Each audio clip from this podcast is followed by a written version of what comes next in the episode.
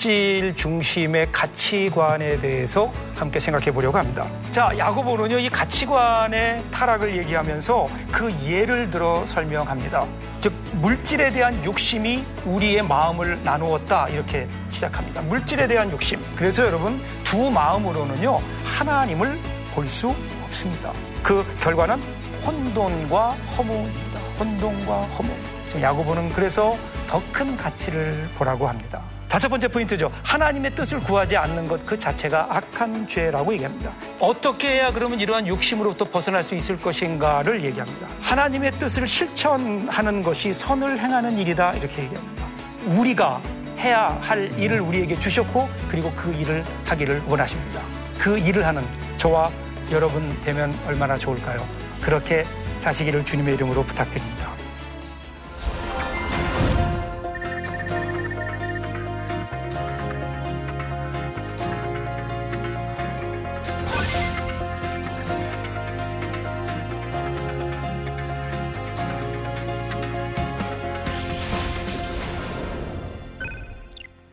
주간 동안 평안하셨죠?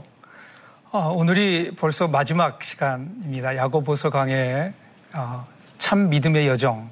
시간에도 제가 언급했지만 야고보서는 어, 사도 바울이 편지를 썼던 사도 바울의 시대와는 조금 다른 시대를 살았죠.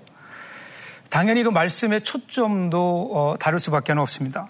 그러니까 바울 서신이 사실은요 율법의 기초로 했던 유대주의를 상대했었다면 야고보서는 세속의 한가운데서 주님의 재림을 기다리면서 인내해야 되었던 즉 세상 속에 흩어져 있는 흩어진 열두 지파, 흩어진 디아스포라, 하나님이 심어 놓으신 거룩한 씨들 그들을 위해서 이 편지를 어, 쓴 거죠. 그러니까 야고보서의 관심은 어디에 있는가 하면요. 이미 구원받은 하나님의 사람들이 이 세속적인 세상 속에 흩어져서 어떻게 살아야 될 것인가, 어떻게 하나님의 사람으로 살아갈 것인가, 여기에 초점을 맞추고 있습니다.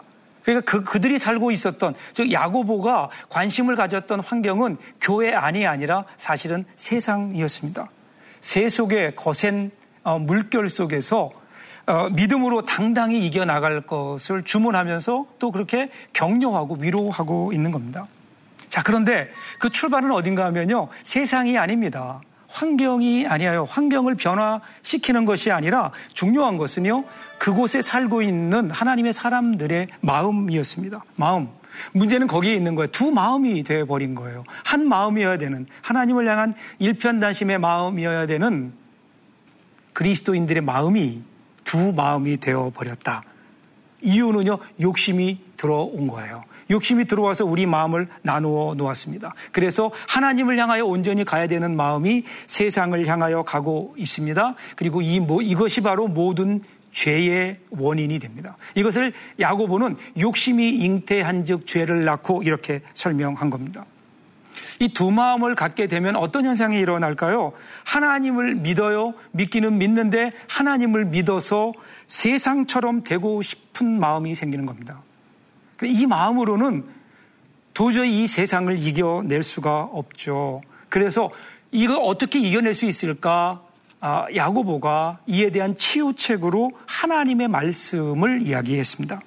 하나님의 말씀. 이 하나님 말씀은요, 그냥 우리가 가지고 있는 객관적인 하나님 말씀이 아니라 하나님께서 우리를 구원하시는 그 순간에 하나님 말씀으로 우리를 낳으셨다. 우리 가운데 하나님의 말씀을 심어 놓으셨다. 그렇게 이야기합니다. 이것이 새롭게 태어난 어, 영적 새 생명인 우리의 영적인 DNA가 되는 겁니다. 영적인 유전자가 되는 거죠. 그래서 우리 안에는 하나님의 유전자, 하나님 말씀이 있습니다.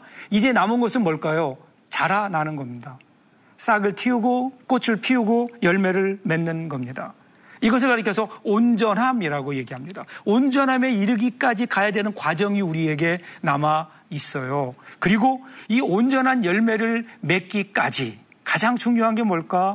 인내, 기다림을 이야기합니다. 그래서 야고보가 제일 먼저 다룬 것이 이 인내의 문제였죠. 그리고 나서 이제 마지막, 마지막 결론으로 오면서 다시 이 기다림, 인내의 문제를 언급합니다. 처음으로 돌아가요. 돌아가서 길이 참으라. 이렇게 얘기합니다. 길이 참으라. 왜 그럴까요? 여러분, 야고보가 신앙에서 가장 중요하게 생각하는 컨텐츠, 내용이 뭘까? 그러면 그것은 바로 인내, 기다림입니다. 기다림. 왜 그럴까요? 그럴 수밖에 없어요. 왜냐하면 구원이라고 하는 게 혁명적인 사건입니다. 혁명적인 사건이라고 하면 우리와는 상관없이 하나님의 은혜로 말미암아 원래는 죄 가운데 있었는데 우리가 이제 하나님의 은혜 가운데로 옮겨진 거예요. 원래는 죽음 가운데 있을 수밖에 없는데 생명으로 옮겨진 겁니다. 이것은 엄청난 사건이죠. 그런데 이렇게 엄청난 혁명적인 구원의 사건을 경험한 그 이후에 우리의 삶을 보면요. 반전이 있습니다. 그것은 전혀 우리 삶이 바뀌지 않았다는 겁니다. 내부적으로 보면 분명히 우리는 우리에게는 혁명적인 사건이 일어났음에도 불구하고 오늘 우리가 살아가야 되는 우리의 삶의 환경을 보면 조금도 달라진 것이 없는 여전히 우리 가운데 죄도 있고요, 율법도 있고요, 사망도 존재합니다. 그래서 우리 이런 현실 가운데 당황하게 되죠. 그러다 보니까 은혜로 시작해서 다시 율법으로 가는 경우도 있습니다. 생명으로 시작해서 사망으로 치닫는 경우도 있습니다. 이렇게 변질되는 이유가 어디 있는가? 참지 못하는 거예요. 기다리지 못하는 거예요. 인내하지 못하는 겁니다. 야고보는요, 우리 가운데 하나님 말씀이 신기어져 있다 이렇게 얘기합니다. 그리고 신기해진 그 말씀이 온전한 열매를 맺고 온전함이 되기까지 그 과정에서 가장 중요한 것, 우리들이 놓쳐서는 안 되는 것, 그것이 바로 인내라고 얘기하면서 오늘 마지막 결론으로 이 인내를 다시 한번 우리에게 소개하고 있습니다. 이 인내로 결론을 내리고 있는 거예요. 오늘 인내를 살펴보면서 함께 강의 포인트를 먼저 한번 정리해 보겠습니다. 오늘 포인트를 보면 인내는요, 주의 강림에 대한 확신에서 오는 능동적인 기다림이다. 이렇게 얘기합니다. 두 번째 포인트를 보면요. 그런데 이 인내는 우리의 인내가 아니라 하나님의 인내라고 하는 겁니다. 하나님의 인내. 마지막 세 번째 결론으로요. 하나님의 인내의 결말은 언제나 해피엔딩이라고 하는 겁니다. 자, 이러면서 야고보는 가장 먼저 인내를 이렇게 설명합니다. 인내는 주의 강림에 대한 확신에서 오는 능동적인 기다림이다. 우리가 첫 번째 포인트로 봤던 거죠. 7절 상반절을 봅니다. 그러므로 형제들아 주의 강림하시기까지 길이 참으라. 상반절 보세요. 형제들아 주께서 강림하시기까지 길이 참으라. 여기서 이 그러므로라고 하는 말이 나오는데요. 이 그러므로라고 하는 말은 접속사입니다. 이것은 이 말은 앞의 상황에서 이어진다는 거죠. 앞의 상황이 뭘까요? 오늘 우리가 읽지 못했지만 5장 1절부터 6절까지 말씀을 보면 그러면 거기에는 세속적인 예수를 믿지 않는 사람들에 대한 부에 대한 경고가 나와 있습니다. 그러면 초대교회 성도들은 대부분이 가난한 성도들이었습니다. 그런데 이 가난한 사람들이 누구에 의해서 더 고생을 하는가? 그러면 부자들의 착취로 인해서 더 고생한다는 겁니다. 정당한 품삯이라도 주면 좋겠는데 그런데 그것마저도 착취해버리는 부자들로 인해서 고생이 심했던 것 같아요. 그래서 4절에 보면은 이렇게 나옵니다. 보라, 너희 밭에서 추수한 품꾼에게 주지 아니한 싹시 소리 지르며 그 추수한 자의 우는 소리가 만군의 주의 귀에 들렸느니라. 추수한 어, 그 추수를 했는데 일을 했는데 일에 대한 어, 정당한 대가를 주지 않는 거예요. 그러면 그들의 그 울부짖는 소리가 하나님 귀에 들린다라는 겁니다. 오늘 성경이 제시하는 해결책은요, 길이 참으라입니다. 자, 이 참는다라고 하는 말, 본문에만 여섯 번이 나오죠. 먼저, 여기 나오는 마크로 수메오라고 하는 말이 네 번 사용됩니다. 네 번이요. 7절, 8절, 그리고 10절까지 네 번에 걸쳐서 이 마크로 수메오라는 말이 나오게 되고요. 그 다음에 휘포메노라는 말이 그리고 마지막 11절에만 어, 두 번 사용되고 있습니다. 이 마크로스메우라고 하는 말을 먼저 보면은요. 이 말은 벌받아 마땅한 사람들마저도 참아주시는 노하지 아니하시는 하나님의 인내, 하나님이 참으시는 그 하나님의 인내를 얘기합니다. 그러니까 하나님이 우리를 보고 참으신 것처럼 우리도 이렇게 참아야 된다. 즉 예수님의 재림을 기다리는 우리는 마땅히 마땅히 예수님을 본받아서 우리도 참고 기다려야 된다 이런 의미입니다. 그런데 이 참으라라고 하는 마크로 수메오라고 하는 이 단어가 11절에 오면서 휘포메노라고 하는 단어로 바뀌게 됩니다. 이 단어는요, 물론 기다린다는 뜻이에요. 그런데 그냥 기다림이 아니에요. 소망이 넘치는 미래에 대한 적극적인 기다림입니다. 그러니까 이 기다림은 어쩔 수 없으니까 포기하고 저항할 수 없어서 그냥 막연하게 포기하고 기다리는 것이 아니라 분명히 우리에게 분명하고 소망이 넘치는 미래가 있기 때문에 기쁨으로 즐거움으로 소망을 가지고 기다리는 겁니다. 그리고요, 이 소망의 중심에 그리스도의 강림이 있습니다. 막연한 미래가 아닌 거예요. 이미 정해져 있어요. 그래서 강림하시기까지 여기 까지라는 말이 중요하죠. 까지 이거는 끝이 있다는 겁니다. 영원한 것이 아니에요. 보통 사람들이 시간을 생각할 때에 그 시간은 오늘의 시간이 영원히 지속될 것으로 그렇게 착각 하죠. 시간을 그래서 원과 같은 개념으로 생각을 합니다. 윤회되는 것, 다시 돌아오는 것, 영원히 이어지는 것. 그런데 오늘 성경은요, 시간은 직선적인 것으로 언제나 설명하고 있습니다. 시작이 있고 끝이 있어요. 우리 힘으로 어찌할 수 없는 하나님이 정해놓으신 그날, 주님의 날, 주의 강림이 이미 있어요. 그날은 알파이고 오메가이고 시작이고 끝이고 창조요 끝입니다. 이 끝, 우리는 끝을 향해 가고 있고 그리고 이 알페와 오메가 사이에는 시간이라고 하는 현재가 있는 겁니다. 그리고 이 현재를 살아가는 우리들에게 가장 중요한 지혜가 바로 인내입니다. 인내. 그러므로 우리는 이러한 인내를 가지고 살면서 보아야 될 시계가 있습니다. 보통 우리가 가지고 있는 시계는요, 현재 시각을 나타내죠. 지금 몇 시다. 그러죠. 현재 시각만을 나타내다 보니까 항상 어떤 우리의 삶이 현재일 것이다 라고 하는 착각 속에 살게 됩니다. 근데 인생의 시계는요, 우리가 가지고 있는 시간을 나타내는 시계가 아니라 모래시계입니다. 여러분, 모래시계 보셨죠? 모래시계는 지금 몇 시인가를 나타내지 않습니다. 남은 삶이 얼마인가를 나타내 줍니다.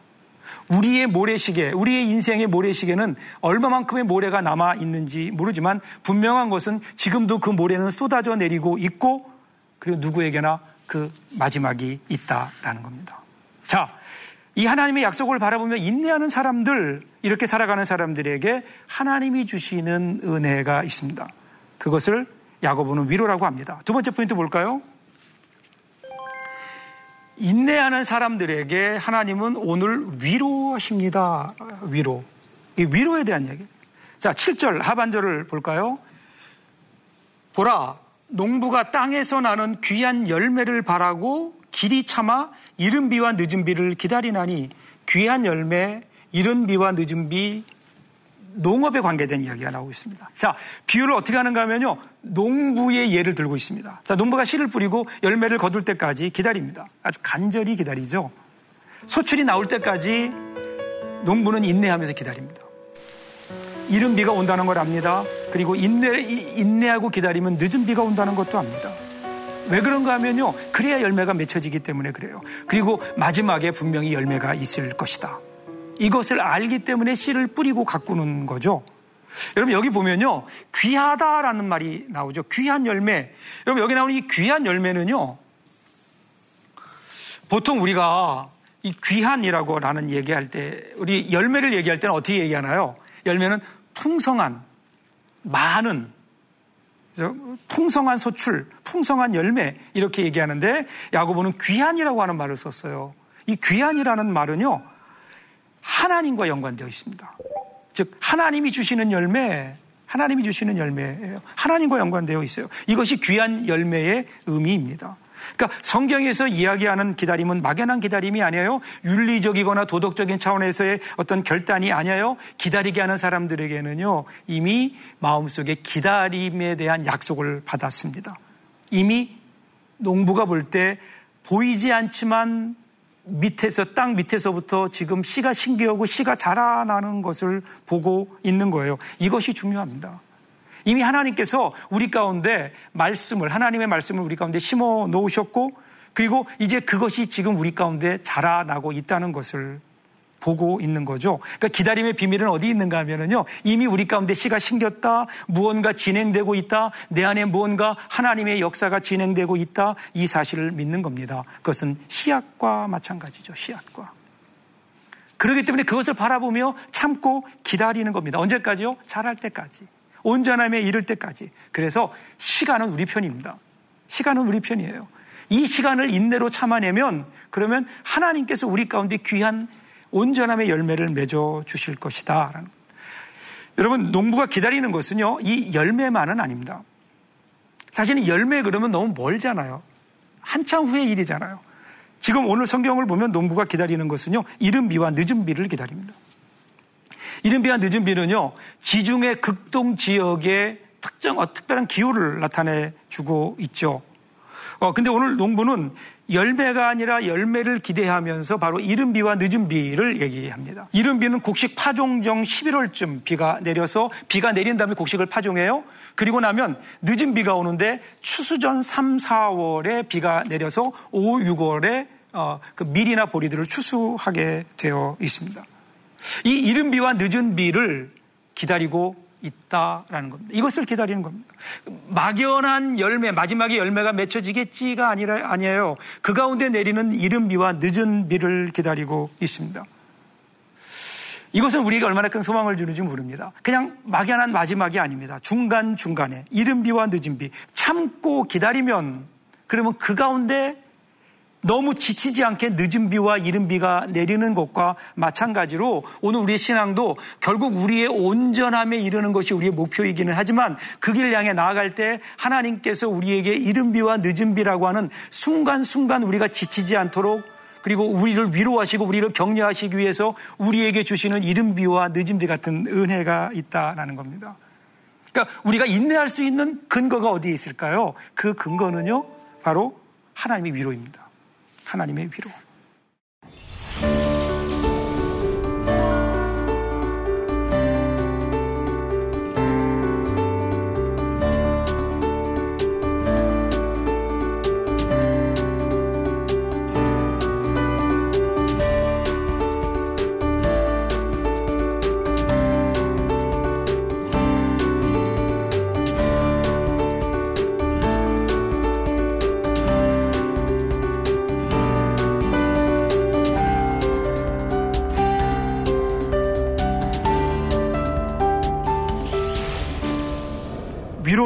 막연한, 미래에 대한 막연한 기대가 아니라 오늘 우리와 함께 하시는 하나님을 경험하는 것, 하나님의 생생한 경험입니다.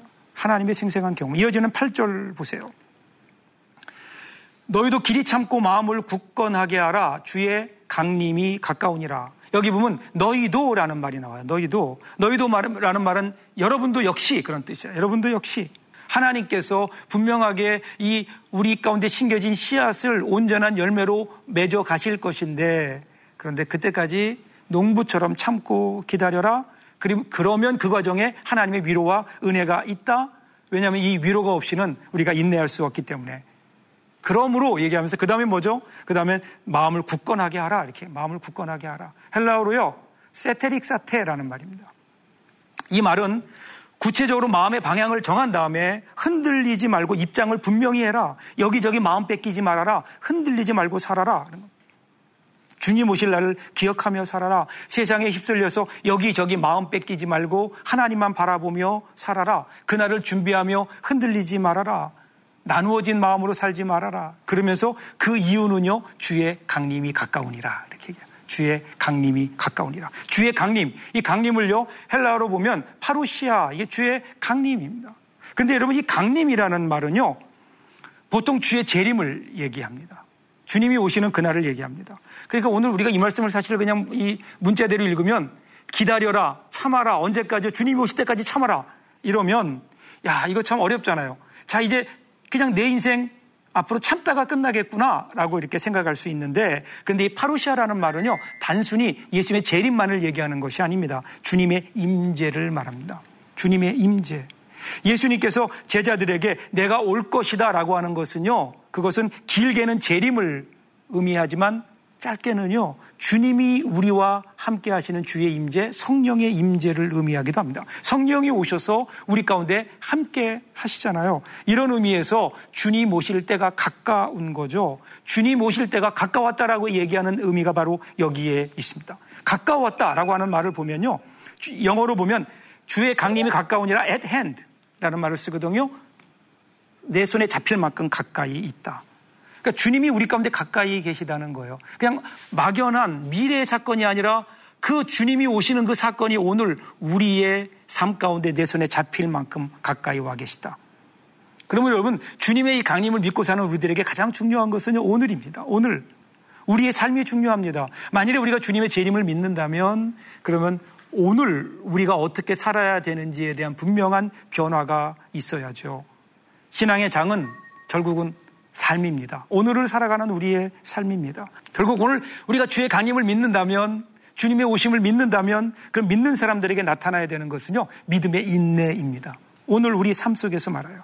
오직 주님만을 바라보고 주님만 못 빼며 기다리는 것이 아니라 그날이 있기에 그날을 준비하며 오늘을 참으며 성실한 땀으로 살아가는 것, 인내하며 주님의 뜻을 이루며 살아가는 것. 이것이 오늘 우리들이 걸어가야 될 길이 아닐까요? 그래서 여러분 인생을 종말론적으로 살아라라고 하는 의미는 인생의 끝에 즉 종말의 관점에서 오늘 하루하루를 바라보고 사는 것을 말합니다. 그래서 마치 오늘을 마지막 날인 것처럼 살아가는 삶. 이것이 종말론적인 삶이죠. 그래서 유명한 여러분 가시고기의 저자는요. 그대가 헛되이 보내는 오늘은 어제 죽어가니가 그토록 살고 싶어 하던 내일이다라고 얘기합니다. 그 사형수의 남은 남은 5분은 보통 사람들의 50년보다 더 소중하죠. 보통 우리가 미래를 얘기할 때 두 가지의 개념을 가지고 사용하죠. 하나는 미래학, 하나는 종말론입니다. 미래학이라는 것은요, 과거에 있었던 일, 그리고 현재 일어나고 있던 일들을 논리적으로 잘 분석해서 그래서 미래는 어떻게 될 것이다. 오늘 과거의 관점, 현재의 관점으로 미래를 예측하는 겁니다. 결론은요, 미래가 없습니다. 미래가 어둡습니다. 그런데 또 하나 미래를 보는 눈이 있어요. 그것은 종말론입니다. 종말론은 다릅니다. 하나님이 이미 정해놓으신 종말, 하나님의 약속을 보고 종말론적인 약속을 믿고 그것으로부터 현재를 해석하고 현재를 생각하는 겁니다. 그래서 종말론적으로 바라보는 우리의 생각은 언제나 소망에 이르게 되는 거죠. 현상을 보는 것이 아니라 멀리 바라보는 이런 의미에서요, 이 인내는 우리의 인내가 아니라 하나님께서 만들어 가시는 인내입니다. 네 번째 포인트잖아요. 자, 11절 보세요. 보라 인내하는 자를 우리가 복되다 하나니 너희가 욥의 인내를 들었고 주께서 주신 결말을 보았거니와 주는 가장 자비하시고 극률이 여기시는 이시니라. 이 인내 예를 드는데 얘가 욥이에요. 근데 여러분 욥기를 보면요 그런 생각이 들어요. 욥이 과연 정말 잘 인내했는가? 물론 여러분 우리가요 욥을 욥기 1장만 보면 욥은 대단한 사람 같아요. 주신 이도 하나님이시오. 거두신 이도 하나님이시다. 뭐 대단한 것 같아요. 근데 요, 요기를 끝까지 읽다 보면 의문이 들어요. 정말 욥이 인내했는가? 왜냐면 욥기를 읽어보면요. 욥은 불평했어요. 욥기서 10장 18절이 그 정점입니다. 주께서 나를 태에서 나오게 하셨으면 어찌함이니까 그렇지 아니하셨더라면 내가 기운이 끊어져 아무 눈에도 보이지 아니하였을 것이라. 하나님 왜 나를 창조하셨습니까? 자기 생을 부정합니다. 과연 이게 인내일까요? 그럼에도 불구하고 성경은요, 욥의 인내를 얘기합니다. 그는 때로는 원망도 했고 하나님을 향한 비난도 서슴치 않았지만 결코 하나님 앞을 떠나지 않았어요. 이해할 수 없는 고난, 풀리지 않는 고난을 그대로 마음속에 가지고 하나님 앞에 선 거예요. 그리고 하나님은 이것을 인내라고 그렇게 인정하신 겁니다. 결국은요, 하나님의 인내인 것 같아요. 하나님의 인내, 하나님의 인내를 아는 사람들만이 사실 인내할 수 있죠. 그러므로 여러분 인내라는 것은요, 나의 인내가 아니라 하나님의 인내입니다. 그리고요, 이 하나님의 인내는 인내의 결과는 해피 엔딩입니다. 인내의 결과는 해피 엔딩입니다. 어, 11절 마지막 악분을 보면요. 주께서 주신 결말을 보았거니와 주께서 주신 결말이에요. 주는 가장 자비하시고 극률이 여기시는 이신이라. 주께서 주신 결말, 주의 결말이에요. 어떻게 끝나는가 하면요. 주는 가장 자비하시고 극률이 여기시는 이신이라 이렇게 나와요. 자, 여러분 욥의 인내를 얘기했으면요. 욥을 칭찬해야죠. 욥이 잘 인내했다. 그런데 성경은 욥을 칭찬하는 게 아니에요. 이 모든 것이 뭐라고요? 하나님의 극률과 자비를 강조하고 있습니다. 결론은요. 욥이 아니에요. 하나님의 자비하심과 극률입니다. 이것이 주의 결말이에요. 주의 결말. 자, 여러분, 하나님의 자비와 극률이 요백에 준 결말은 무엇일까요?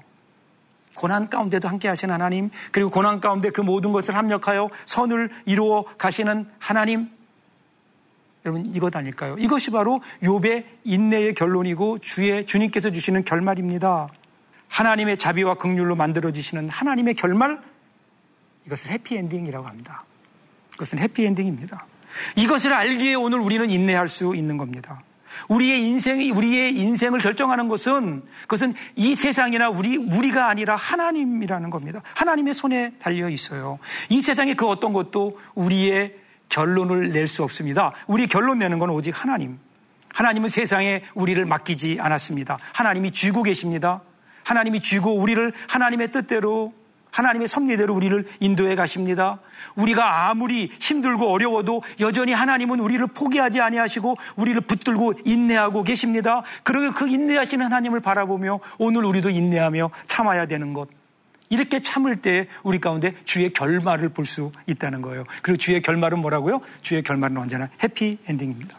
여러분, 이 해피 엔딩이라고 하는 말을요. 국어사전으로 찾아보면 이렇게 정의해요. 서사 문학에서 이야기가 우여곡절과 반전을 거듭하면서 마침내 행복하게 끝맺음을 하는 것을 뜻한다. 보통 전 근대적인 서사 양식에서 흔히 볼 수 있으며 현대 소설에서는 통속 소설을 제외하고는 찾아보기 힘들다. 그런데 이 정의는요, 거기서 끝나지 않고 이렇게 이어집니다.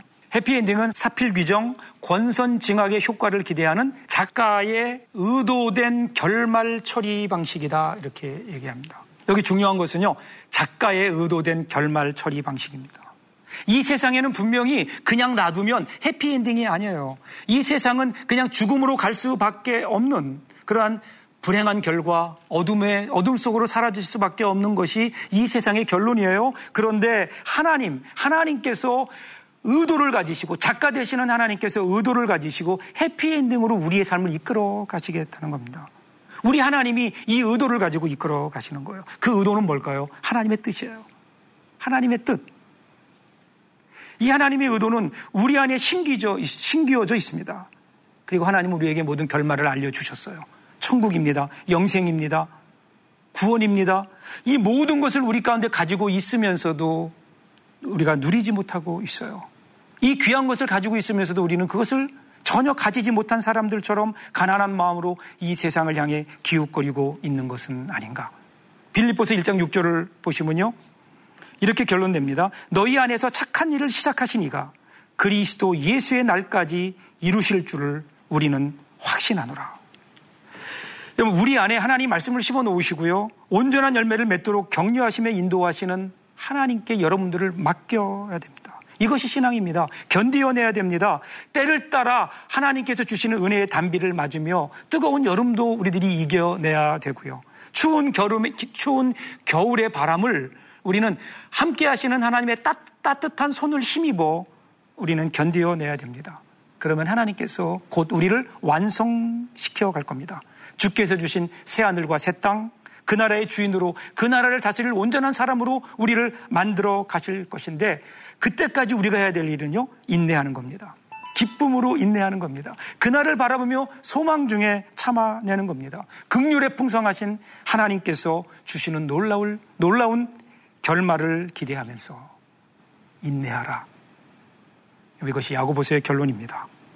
우리 안에 착한 일을 시작하신 하나님께서 예수 그리스도의 그날까지 그것을 이루어 가실 것을 믿기에 어렵고 힘든 우리의 삶이지만 힘을 내어서 하나님의 사람답게 인내하며 성실하게 땀 흘리며 그 나라를 향해 걸어가는 그 사랑하는 여러분들 될 수 있기를 응원하면서 축복합니다. 그동안 야고보서 강의 함께 해주셔서 감사합니다. 안녕히 계십시오.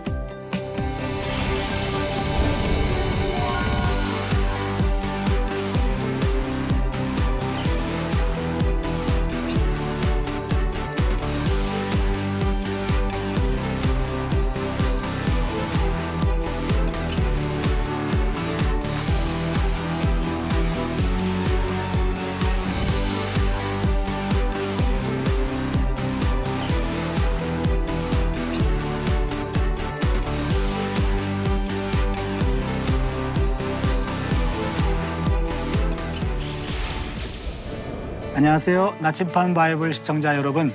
저는 한세대학교 구약학 교수 차준입니다.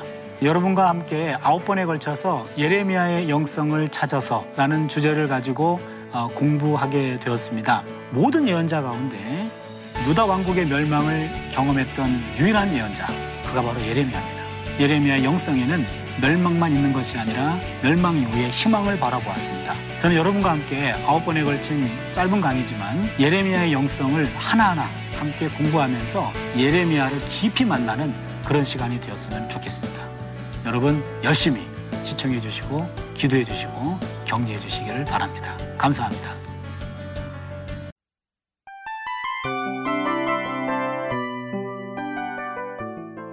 이 프로그램은 청취자 여러분의 소중한 후원으로 제작됩니다.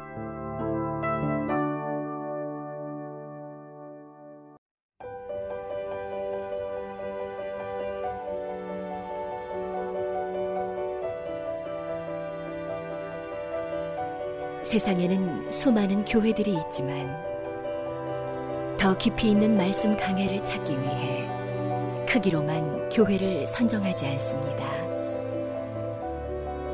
보다 좋은 영적 콘텐츠를 더 많이 나누기 위해 방송비를 받지 않습니다.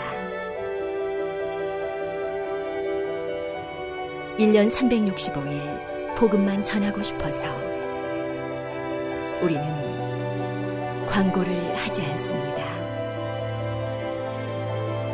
온누리의 복음을 땅끝까지